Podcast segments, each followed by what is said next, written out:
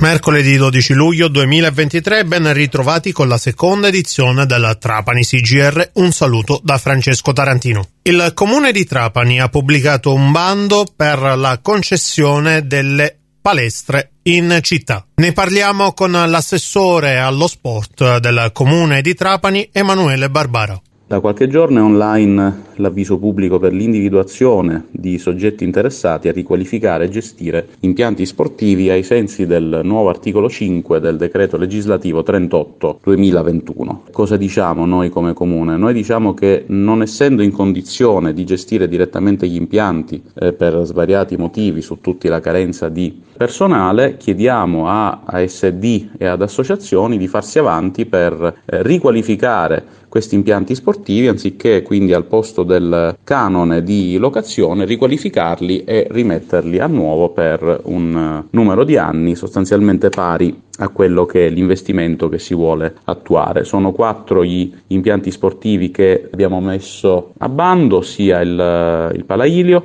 la palestra di via Convento San Francesco di Paola, la famosa incompiuta, eh, la Tenente Alberti, la, quindi la ex Tenente Alberti Salvatore Cottone e la palestra del Conservatorio. Fino al 7 agosto c'è tempo per presentare eh, istanza e eh, attendiamo dunque che si facciano avanti le varie realtà sportive del territorio per provare a dare dare nuova vita ad alcuni impianti e ristrutturarne eh, degli altri. Siamo molto fiduciosi che eh, si riesca a, a, mandare in porto questa operazione. Attendiamo dunque che si facciano avanti le varie realtà del territorio. Marsala al via Musical Theatre Summer Intensive Workshop from London to Marsala. Due giornate formative con esperti di recitazione e canto di livello internazionale. L'appuntamento è per i prossimi 5 e 6 agosto nella sede della Carpe Diem School Music Theatre in via Diaz 2. A tenere le lezioni saranno l'attrice Evia Bretel, nota per avere al suo attivo interpretazioni nei teatri più celebri di Londra, tra cui Evita,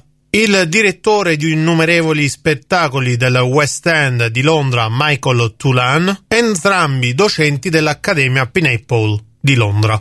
Insegnerà canto corale Vincenzo Licausi, docente della Braystein di Bologna. A coordinare le attività formative sarà Giuseppe Licausi, direttore artistico dell'Accademia Carpe Diem School Music Theatre di Marsala. Le iscrizioni sono già aperte. Chiudiamo questa seconda edizione con un francobollo dedicato alla città di Mazzara del Vallo. Per la prima volta nella sua storia la città di Mazzara del Vallo ha ottenuto l'emissione di un francobollo postale dedicato alla città. La sua tiratura è di 250.000 francobolli dove vi sarà raffigurato il monumento al pescatore, imponente scultura in ferro sul lungomare di Mazzara del Vallo. Questa era l'ultima notizia per la seconda edizione della Trapani CGR da Francesco Tarantino. È tutto, a risentirci più tardi.